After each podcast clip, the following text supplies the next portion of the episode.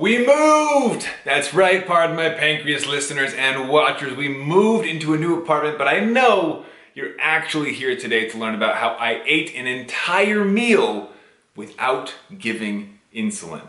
I'll get into the details, but I'll tell you it does have to do with moving. Let's get into our theme song.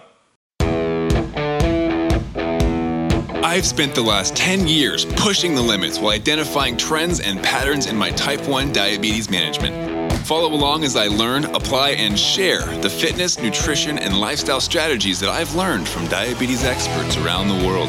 The real question is how can we live fearlessly with diabetes while maintaining stable blood sugars? This podcast is here to give you the answer. My name is Matt Vande Vegte, head coach and co founder of FTF Warrior, and welcome to Pardon My Pancreas. Alrighty, so we got a lot to cover today. And uh, while the background may not look super different, I can guarantee you behind the camera looks wacky because we moved over the weekend and, uh, there might be a slight echo in the audio today. I have not uh, built out the room yet to be a studio, but I can tell you there's about 70 foam soundproofing tiles behind the camera that I will be installing over the course of the next week, hopefully ready before our next episode. But today's topic definitely has to do with our move and uh, the last week has been a whirlwind of events. Uh, we'll start with the obvious. Right behind me, you can tell there's a computer screen that is moving right now, and I am not touching it. It's because there's a tech support guy taking over my computer remotely because I got a new laptop and something went wrong and I don't want to break it. So I said, you can go ahead and take it over. Uh, so I got a new laptop that I'm trying to figure out. We moved into a new apartment. I mean, there's a number of other things that I just can't talk about yet. But don't worry, future episodes will reveal even greater things.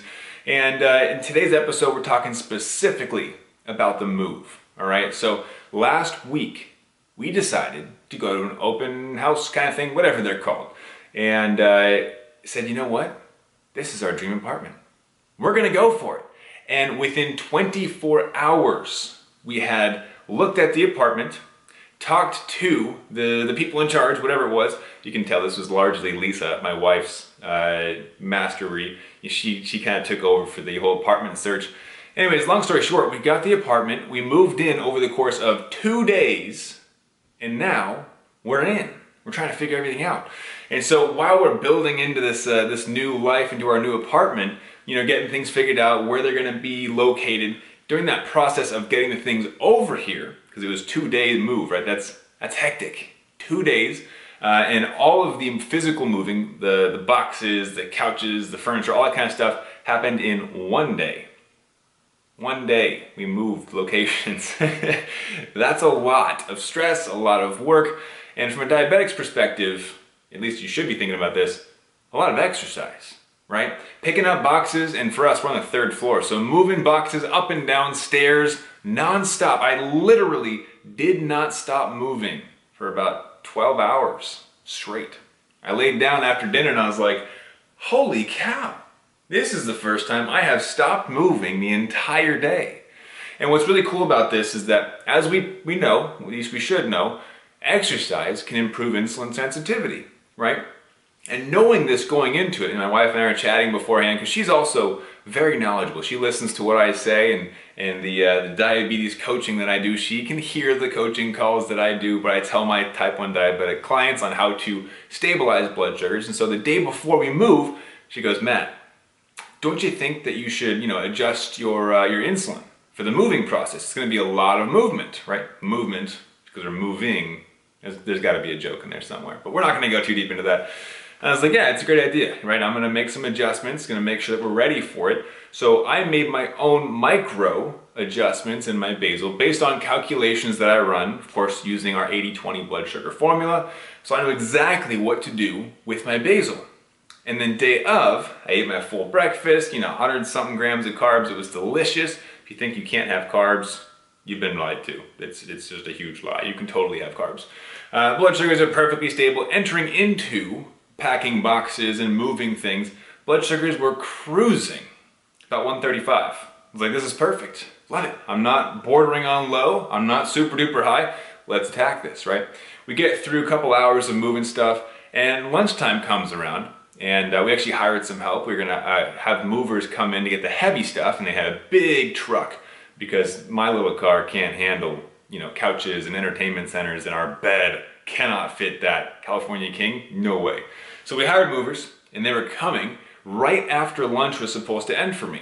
And Lisa was like, Matt, you sure that you want to go into six, seven, eight, who knows how many hours of moving with that much insulin on board. She knows that I eat massive meals, right? And I'm looking at this going, Lisa, I'm trying to gain weight. I'm trying to build muscle. You need to eat food in order to build muscle. Like muscle is super important to me. I want to be fit, right? And so I'm kind of getting into it. I'm like, Lisa, I want to have a very large lunch. I'm doing a lot of activity today. I want to fuel my muscles in addition to the workout that I want to do. And she's like, whoa, whoa, whoa. You want to work out and eat lunch and then move? She's like, exercise plus insulin on board plus exercise, exercise, exercise. See, she's a smart cookie. She knows this stuff. And I'm like, all right, fine. That's a valid point, right? Uh, I would probably not want to put myself into a position where my insulin sensitivity is supercharged with multiple bouts of exercise and insulin on board. So I'm like, all right, all right, here's what I'll do. I'll go uh, a lower, lower carb, and we'll kind of work our way through the moving. And that way I can get some food. I'll just snack throughout the day. And she's like, oh, are you sure? I don't want you to be like worried about going low. I'm like, you know what? I want to try something. So I took a step back and I was like, all right, Matt, how can we turn this into a challenge? How can we turn this into an experiment to learn from? And I thought, you know what? I bet you if I remove the berry that I set on my basal and set it as if it were one of my normal days where I sit here at my desk, right, and I don't move, so a relatively sedentary day with a workout mixed in in there, what if I revert my basal settings, my basal insulin, back to a normal day and I just go for it? But I'm gonna snack throughout the day.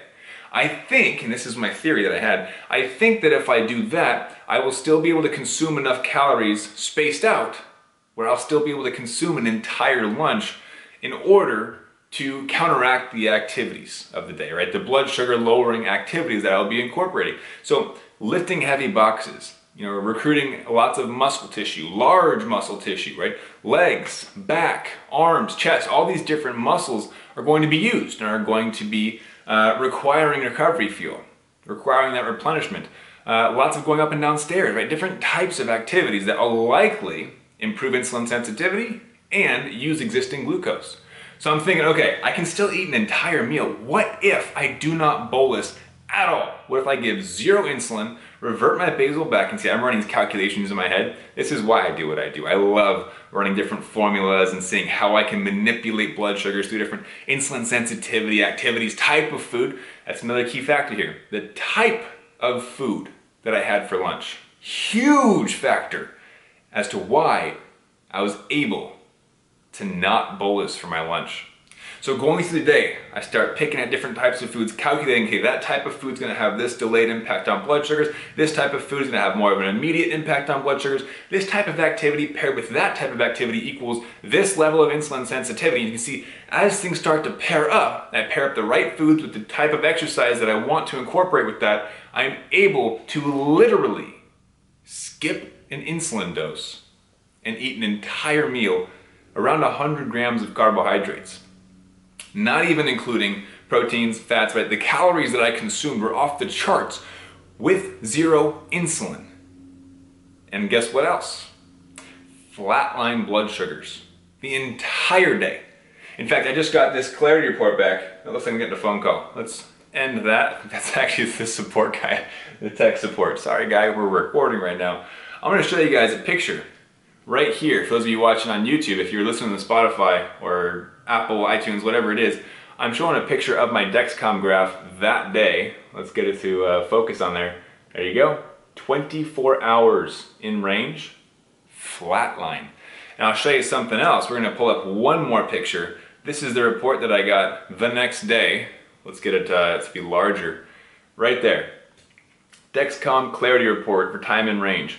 97% in range over the full week. Full week. That means I was 100% time in range for days on end. And those days were hectic.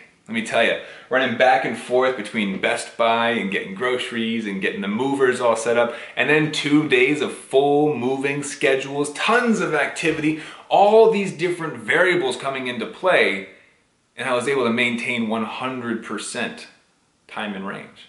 Now that comes only, only as a result of three key factors, the three foundations of how I run my life with diabetes. You ready for this? Understanding, I understood how different factors were going to impact my blood sugars, right? I knew about the different types of activities. I knew about the different types of foods. I knew about how both of those were going to impact blood sugars at a different level, right? Different macronutrient variations, different types of exercises will impact blood sugars in a unique way.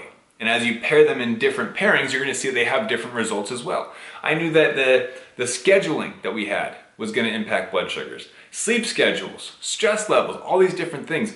Understanding where blood sugars are to fluctuate and why enables you to do number two on the list, which is experiment. That day was 100% an experiment. I, I don't think I've ever intentionally skipped a dose and then just seen what happens, right? That picture that you saw, did you see a spike? Let's pull it up again. I, I gotta show this to you guys. Did you see a spike in my blood sugars on moving day? I'm gonna pull it up, pull it up.